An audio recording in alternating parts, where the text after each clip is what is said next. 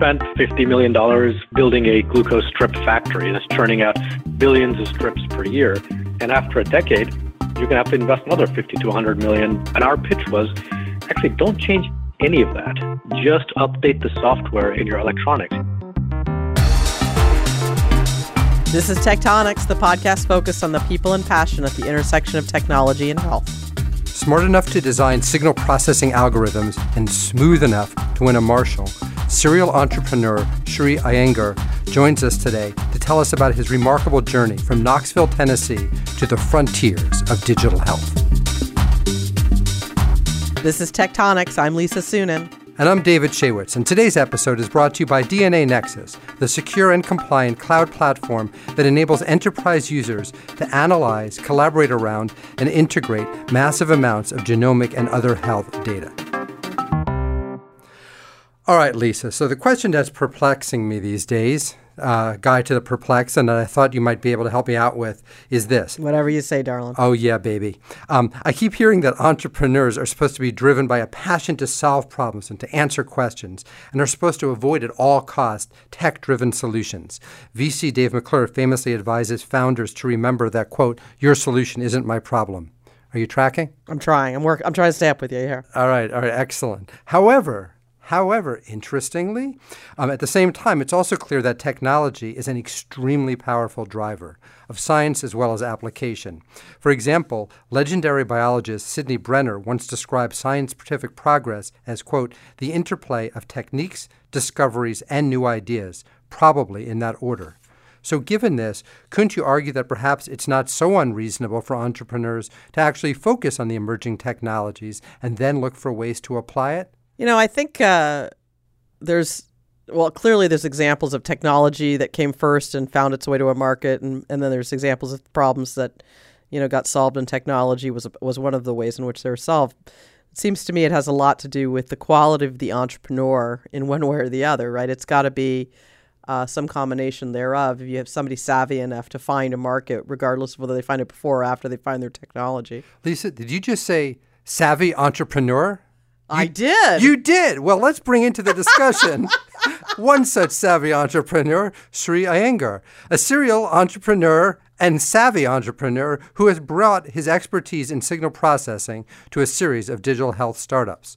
So um, I was thinking, Sri, that your experience with the first company you co-founded, AgaMatrix, seems like a great example of a company, of a startup that began with the technology in search of an application. Could you uh, tell us that story? Sure, sure, ab- absolutely, and and thanks for having me on the show uh, this morning, and uh, thank you for that wonderful intro. I'll try to I'll try to live up to parts of that savvy uh, the savviness you So, Lord knows you can do better on the goofiness scale. right, exactly.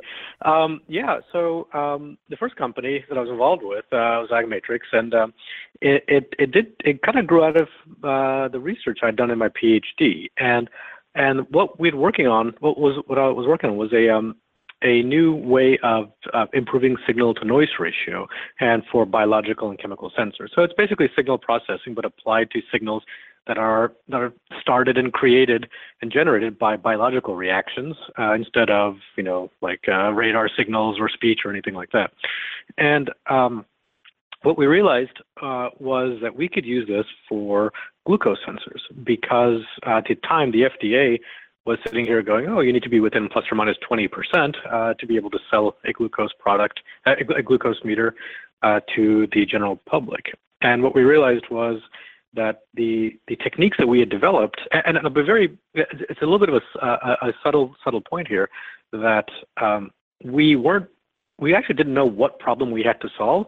We just realized that we had we had a couple of you know we had some interesting tools we had developed. So we just kind of tinkered around and said, well, what what problem or what you know what problem are people going to pay us for? that, that's really what it what it came down to. so you're that guy. You're that guy. Technology looking for a problem. Yeah. yeah. I'm like I'm like how are we going to pay bills? You know, if we started this company and we we had these basically a toolkit of of uh, of algorithms that we just had to model and, and fine tune towards different aspects of of making a glucose meter uh, more accurate. And, and we looked at well, is it interferences from you know like vitamin C and and Tylenol and things like this, which could affect the glucose reading, or is it differences in blood-to-blood variation? Is it temperature? Is it manufacturing variations? So we just went around it and we tried to solve all these problems, and and nine out of ten of them, people just said, yeah, not interesting, not interesting, not, and, and, and you know, not valuable. Uh, until we stumbled upon one where they said, oh, actually, if you can solve that, we'd be interested. So this was truly a case of us having a set of techniques and trying to apply to everything. Um, but at least we knew that we had to go after glucose sensors. We knew the market was big. it was kind of like, you know, if you're going to go out and go prospecting for gold, you know, back in the 1800s, you knew you had to go out west. So we knew we were in the right area. We just didn't know exactly what what cave or what mine to go down. And then how did you how did that how did that evolve? So you were um, uh, how did the business evolve from there? Right. Um, well, we first um, you know this was back when uh, when we were five guys in a basement and um, is that the east coast version of a garage yes exactly yeah yeah it, it, you know, there's not enough space for garages but it, it was it was quite literally a windowless basement. Uh, one of our investors had, so it was it was great. Very authentic. I like that. Yeah. So we actually went to a bunch of companies like Roche, J and J, Abbott, and Bayer, and we we took we actually we went to the pharmacy and we just bought their glucose strips, stuck it into our device, and just programmed our algorithms and, and fine tuned it to their particular glucose strips. And then we presented this data to all these folks, and we just had meeting after meeting after meeting, and after you know half a dozen meetings with each of these companies, we finally started hearing that they were not interested in in nine out of ten of our applications, but everybody was saying, "Oh, but if you could solve problem number ten, that would be that would be valuable." And was it the same problem number ten across all of them? Yes. Yeah. Yeah. Exactly. And what was that problem? And and the problem was the glu- uh, all these guys had their glucose readings uh, greatly affected by the level of hematocrit in the patient's blood. So hematocrit meaning being the number of red blood cells, and and hematocrit levels can vary. Uh, uh you know, women on average have a 37% hematocrit level, and men on average have um, a 43%. So and, and, if you're an athlete, you can be up to 50, 60%. And if you're um, if you're anemic, Lance Armstrong probably up to 70. right. And, so, but if you if you have anemia, um, anemia could be down to 20, 30 percent. So there's a huge variation. And bearing in mind that you know you have a plus or minus 20 percent acceptance level back in the day, and the hematocrit variation eats up a, large part of that. So we heard that over and over again. Uh, and then you know we had this brilliant idea that you know let's we can definitely solve that. Now, now that we know what problem to solve, we can fine tune our algorithms, and we did that. And our goal was we'd license this to all these players and that was our business model. So, how old were you guys when this was going on? Like in your early 20s? Uh, we were late 20s. Uh, I think that, uh, I was 20, 28 when I started the company. How did you guys get into these companies? How did you get into the right level of people at J and J and Bayer and all these for them to even talk to you? Because I mean, for the most part, I imagine they would, you know, I would imagine they would look at you and go like, "Yeah, thanks, no." Yeah. Well, um, so I have to give I know virtually all the credit to my brilliant co-founder, uh, Sunny Vu, which I'm, I'm sure you I, I think you know Sunny. Yeah, I know um, Sunny. And, and if, if you ever met him, you know he he can he he can charm his way into anything. So a a, a, a large part of it was just um, emails, phone. A lot of it was just cold calls. Um, although, although in a couple of instances we used the MIT alumni database to, to try and network our way in, but um, but once we started you know, we were offering a solution that nobody had, which or, or no, an approach nobody had. And so everybody was receptive to hearing us because it's in such a competitive space. When you hear about something that could solve one of your problems, you know, they, they generally take the call. And it wasn't hardware. I mean, you, you made people's existing stuff better, right? Yeah, yeah. We had we had no intention of of, um, of building hardware or, or manufacturing anything. We were just going to license our algorithms. And and our pitch to these guys was, um, you know, you spent, you know, $50 million, uh, you know, building a glucose strip factory that's churning out billions of strips per year. And after a decade, you're going to have to invest another 50 to 100 million just to do the research, um, build another factory, and get through the FDA and all that. And, and our pitch was actually don't change any of that.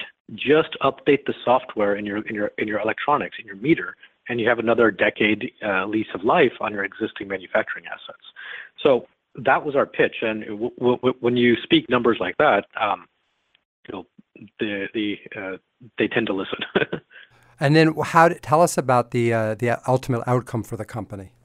Right. So, um, uh, so what ended up happening was uh, everybody was interested, um, and everybody wanted to have an exclusive license to our to our technology. It's nice to be popular. Yeah, it is. Except that you know you you we, didn't want to give an exclusive because that would have have stifled our growth.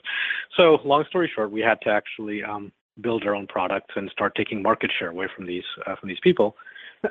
and, we, did that. Um, we started growing the business, and then you know, today the company is uh, an independent company. It uh, makes glucose meters for many of the store brands, um, like the the CVS brand of glucose meter, the Target pharmacy brand, the Kroger brand.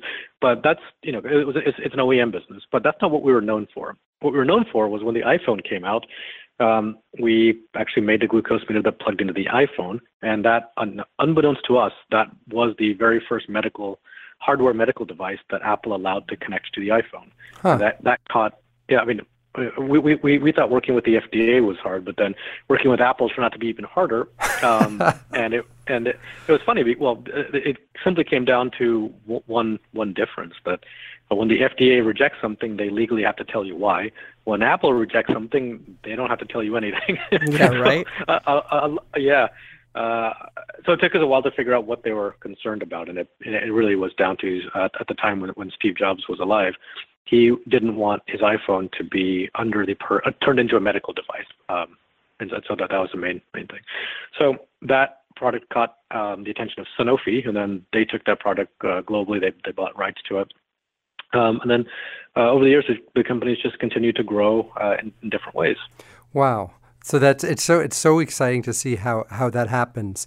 Um, I also wanted you to talk about your experience with um, with Misfit Wearables, which I know is a fascinating story. Mm-hmm. But um, I want to talk briefly first about how you you and you met uh, Sunny. I understand that you Sunny Vu, who, you know, you're you're co-founder of that company as well. Yep. That um, uh, though um, a savvy entrepreneur, both you and him grew up not in Boston nor in San Francisco, right. but yet managed to um, make something of yourselves um, uh, in, in, the entrepreneurial world. Um, you, you attended similar science camps as a kid, go math camp, um, but you didn't know each other before you met in college. Can you take up the story from there? Yeah, yeah. Um, so uh, we, we knew about each other before college. Um, I had actually spent a summer at Lawrence Livermore out, out in the Bay Area and and and it was a supercomputing camp. Um, wow, Lisa, you went to supercomputing. That's like mega nerd. Lisa just hung out there, like, "Hey, man, do you go to supercomputing camp?" Trust me, that that pickup line never worked. it obviously um, did for Sunny. yes. Not yeah. that there's anything wrong with that. Um, but uh, what's even funnier, um, Sunny had gone to Argonne National Lab in in Chicago, and, and he was at superconductivity camp. I totally kid you not. and uh, so they're they're both uh, sponsored by the same Department of Energy program. So we knew about each other through that network. And then when we um, and actually one of our we had a, we had a mutual friend uh, through that through that experience as well.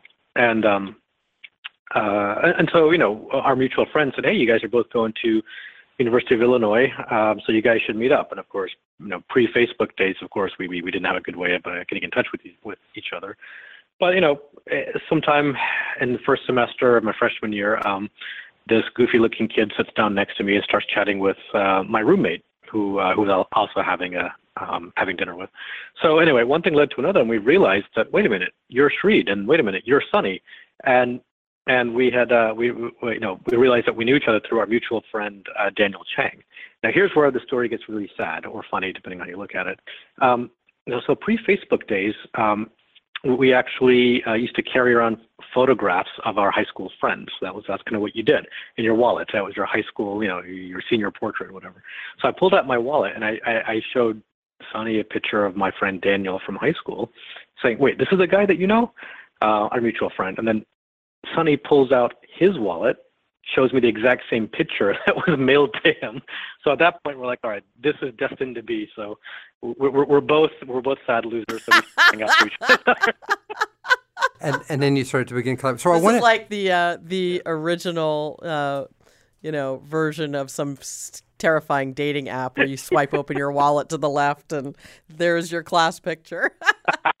exactly. All right. So I want to I just, just to keep uh, I want to jump to the beginning of uh, Misfit, sure. where it sounds like it began when you were um, at AgaMatrix yeah. and pitching it to uh, potential uh, buyers. Correct. Yeah. Um, uh, and uh, there, there's particularly interesting interaction you had. Could you go into that?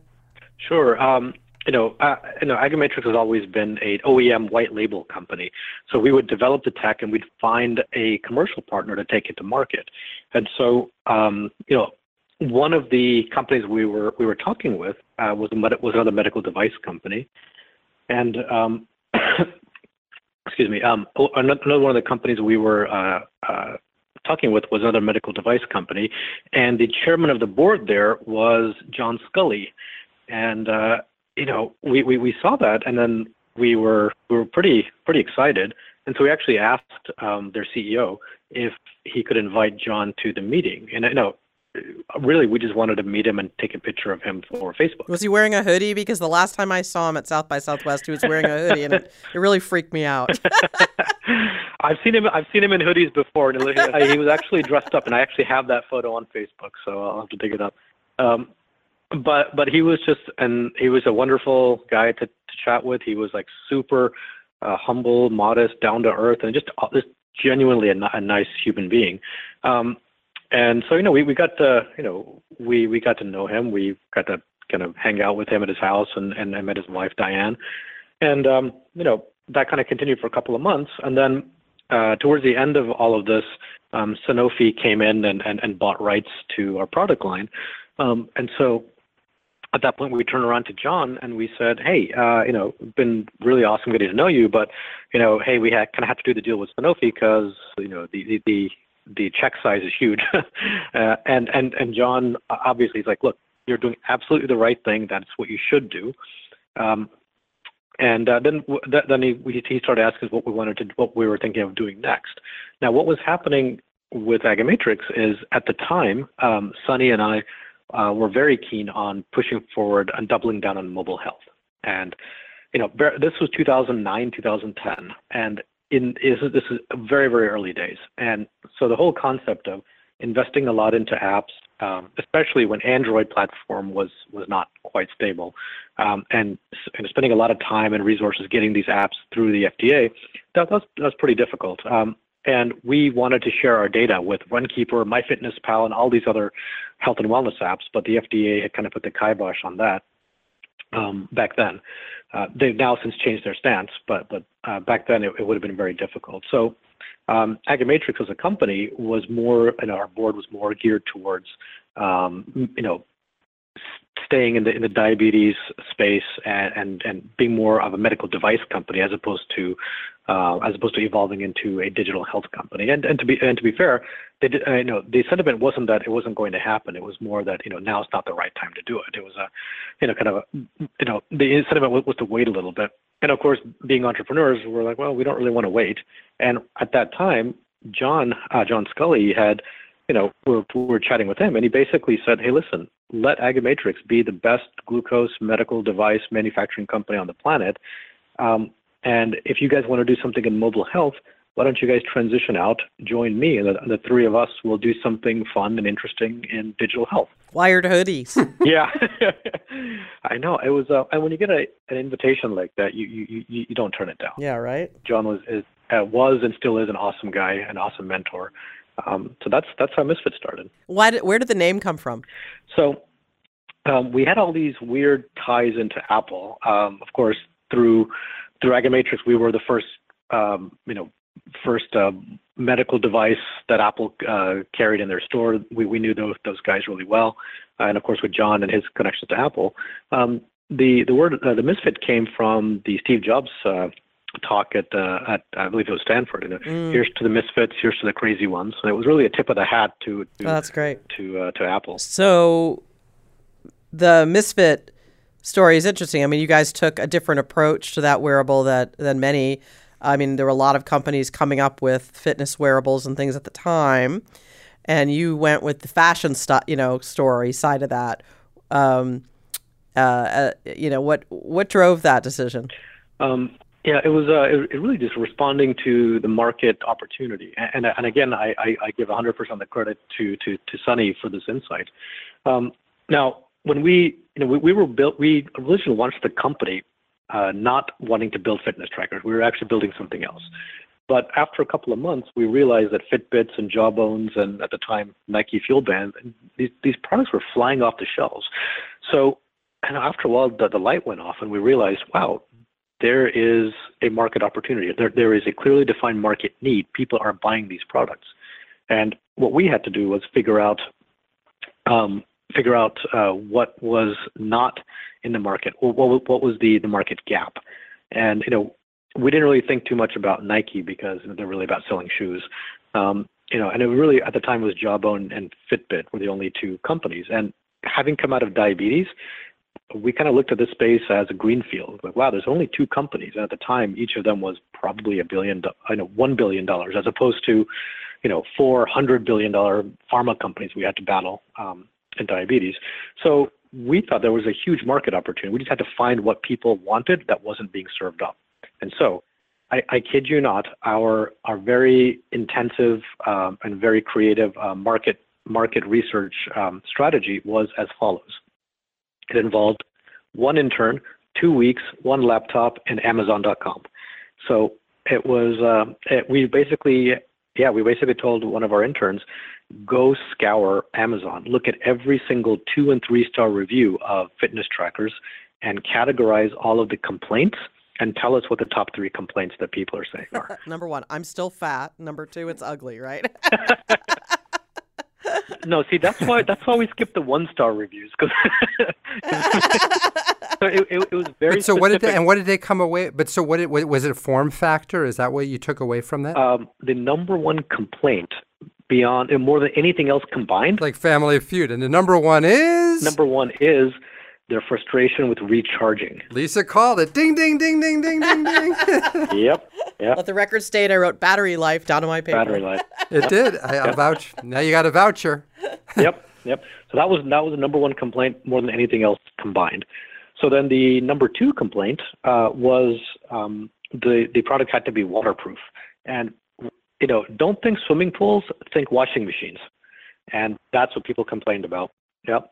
And then uh, Number three uh, was it had to it, basically a combination of good design. It had to look good and not be stuck on the wrist. So those were th- three. Uh, those are the three thing goals we had to hit. But but even while building that, I mean, isn't one of the things I remember uh, hearing about the um uh the the the where about the, about the Mister product was you had a lot of great stuff under the hood, right? Yep, yep, and, and it, it was all driven by the low power aspect. Um, we we had to we had to solve that. And so so our product, uh, you know, at, at, the time had six months of battery life, and it was uh, our most of our engineering team came out of the um, the electric vehicle industry. So understanding uh, power management was was was key. Now beyond that, um, we had some additional challenges because unlike the Jawbone or the Fitbit, um, our product was designed to be worn on multiple locations on the body.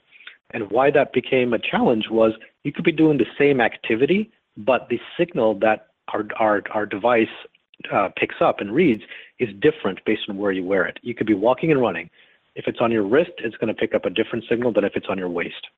So we had a multivariate, yeah, we had a, we had a multivariate problem. We had to not only uh, you know, classify and detect what activity you were doing, whether it's swimming, running, cycling, or, or whatever, or sleeping. Supercomputing. Yeah, neither of those burn too many calories, trust me. but we we also had to figure out where on the body you had placed the device because we had to adjust your calorie. You know, our, our our calorie estimation has, was was based on that. So that ended up being a pretty pretty complex uh, machine learning problem. So now you sold that company to Fossil, right? Yeah, just about a year ago we sold that, and uh, it, it's found a good home. And uh, you know, the Fossil's making making new products based on based on uh, our technology. And as I understand it now, you're doing a three-peat with Sunny. Yep. And staying in the in the IoT area, but this time um, the things are machines, not wrists. Yes. Um, it, it, so tell us about your new endeavor. So the new company is called Elemental Machines, and the concept is very simple. Um, I looked at what we were doing at uh, at Misfit, and I realized, wow, we have the technology. We built the technology to take data from sensors that are literally distributed around the planet. There's a million people wearing our devices. We can take remote sensor data, shoot it to the cloud, do real-time processing, and, and shoot back insights and feedback, all for you know a few pennies and, and within a within a few few fractions of a second. And I just thought that this the, the computing technology stack that we use and we've developed was was incredible. And you know, whilst there's a, there's a good market for fitness tracking and all this, I figured there's there's actually a lot more you can do with this if you just swapped out the motion sensor, the accelerometer, for different kinds of sensors like temperature, humidity, uh, sound, uh, oxygen, carbon dioxide. Um, and the reason I, I, went that direction was going back to my roots in life sciences. Now, at at our first company, Agamatrix, um, we actually had some um, manufacturing challenges. We were manufacturing our glucose strips out in the Far East, and there would be three weeks between when they were manufactured and when, when we could test them. And when you're making a couple of million strips per day, that's a couple of million dollars at risk. So if we we had to, you know, we had to do what, what people today call predictive analytics. But the way we did that was we ended up putting sensors uh, in our contract manufacturer's facility and pulling all that data and, and you know, basically building our own machine learning algorithms and, and, and models. And it was effective, and we were able to get our yields virtually 100% because we were able to find all these problems in manufacturing and fix them before they, they, they became real but it was a very difficult process. We couldn't find good sensors and good ways to get that data back to our servers. And yet, with my experience with Misfit and the wear- and the consumer wearable world, it was virtually, and I won't say it's trivial, but it, it, was, it was a very straightforward process for collecting data from distributed sensors. So, was your own experience actually having try to needed to solve this problem for a business reason for your for your for earlier business that made you realize that there might be a market there and then actually solving the problem wasn't especially difficult for you. Right. Once you realized that it was out there. Exactly exactly. That that's that's that's uh, a very good way to articulate it is that i had i had suffered through this years ago and i looked at what we were doing at misfit. I'm like wow i wish i had this technology you know five or ten years ago because it would have made my life a lot easier. And that's when I started talking to other of my friends and associates in who who work in the pharma space, and everybody had a story to tell. Everybody, you know, at, at Agamatrix, I had this one situation where it took us three months to figure out that you know we we had some we had problem with the humidity um, in our lab that was that was affecting our results. It took us three months to debug to debug that problem, and once we figured out what the problem was, you know, fixing it took less than five minutes. And everybody in life sciences has had this, where it takes weeks or months to find a problem, but once you found it, fixing it is easy. So, what's the most obvious application for your Elemental Machines product? And I've seen the devices; they're small. They're like little, you know, like half an iPhone sized looking things. Yep. And you stick them on machines, right? And yep. what what's the the first application? So the the most requested application is actually monitoring um, environmental conditions, temperature, light, and humidity. Um, and th- uh, this application is for uh, anyone who works in in chemistry and biology and R&D or manufacturing. So the, the simple thing is um, temperature, light, and humidity are the things that affect a chemical reaction the most. So whether you're you're doing uh, you know immunology research or whether you're formulating a new drug or whether you're in your manufacturing and production, if you don't control temperature, light, and humidity, then it really affects uh, the quality of, of, of the chemistry. And so our biggest application is for quality control. And what, what we're finding is we just have to give people the data, uh, the ability to collect data easily. And because we're selling to scientists and, and, and researchers, they know what to do with the data. We don't even have to do any of the machine learning. Now, that'll of course come later, but um, the, the biggest application is easy data collection, and it's kind of what Dropcam did uh, for for the um, for the IP camera industry. That that you you had webcams, but Dropcam just made it super easy to collect, configure, and utilize um, data streams. So you finally came up with a product that you could sell to your fellow superconducting, supercomputing camp friends. Good for you. Nicely done. Yes, um, yes, the full circle. well, we are pretty close to out of time here, and um, but this has been fascinating. It's so it's so unusual actually to talk to somebody who's had you know two successes, you know, on their way to three. It's pretty rare actually to see entrepreneurs. We we all talk in the valley about serial entrepreneurs, but frankly, there aren't a whole ton of them that that Would have you that say they're as rare experience. as unicorns, Lisa? Yeah, right. I know. well, well, yeah, we, well, we, we always have a joke that um, uh, you're, you're only a serial entrepreneur because because you, you haven't been able to cash out yet. but uh, uh, that, that, that, was always our inside joke. But but honestly, it's it's such an addictive thing, and I, I think you know, you know exactly what I'm talking about. That once you start going, you, yeah, you can't give it up. Definitely. Well, it's great to talk to you as always, Sri, and uh, thank you very much for being on the show. It's fantastic, Sri. Thanks for having me.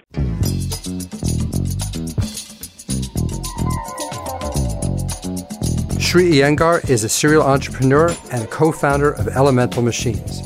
I so enjoy talking to him because he has such a great perspective on things and he's so humble about, you know, his many accomplishments and, and uh, willing to kind of poke fun of himself despite the uh, tremendous skills and knowledge that he has. I mean, in some ways, he really does seem like the archetype of a Silicon Valley entrepreneur. I mean, almost every feature, if you're going to, you know, kind of uh, limn a character, lim, you like Except that? he's not a middle-aged uh, or a young white guy in a hoodie uh, who's arrogant. So you know. all right, all right, I, I, agree. He doesn't have that. But but but but in terms of, I, I also think it does highlight the value of of the entrepreneurial mindset and of looking for problems to solve and of the empowering sense of feeling that if you find a right problem, you can solve it and you can make a difference. And he seems to go from problem to problem to problem. And even when he's in one company, you know, he seems to identify, oh, here's a problem or at least it, he historicizes it like that, where if he finds a problem, you're able to then um, say, not, oh, poor me, this is an issue, but, oh, I bet this is something I can fix, I can solve. So all the solutionism of Silicon Valley that everyone makes fun of, you know, actually there are instances where it really works. Well, and I think the other thing that's interesting is all these three companies do such widely different things conceptually, but really there's a thread that runs through them as the sort of one flows from the other, flows from the other. And so I think having the vision to see that that connectivity is is pretty special. And, and, I also think it highlights the value of collaboration. I mean, it sounds like he really brings a you know sort of the signal processing aspect, but both. But he really uh, has benefited as he highlights the uh, the value of collaborating with Sunny and his um, you know the, the, the complementary skill set that Sunny obviously brings. Yeah, Sunny and Sri. There you go. All right. Well, well, we're grateful to our sponsor, DNAnexus, the secure and compliant cloud platform that enables enterprise users to analyze, collaborate around, and integrate massive amounts of genetic and other health data. Absolutely. You can follow the incomparable Lisa Suennen at venturevalkyrie.com as well as on the Timmerman Report. And you can follow the equally incomparable David Shaywitz at Forbes. Tech Tonics is produced by Connected Social Media and recorded in Tectonic Studio B in scenic Mill Valley, California. Arrivederci.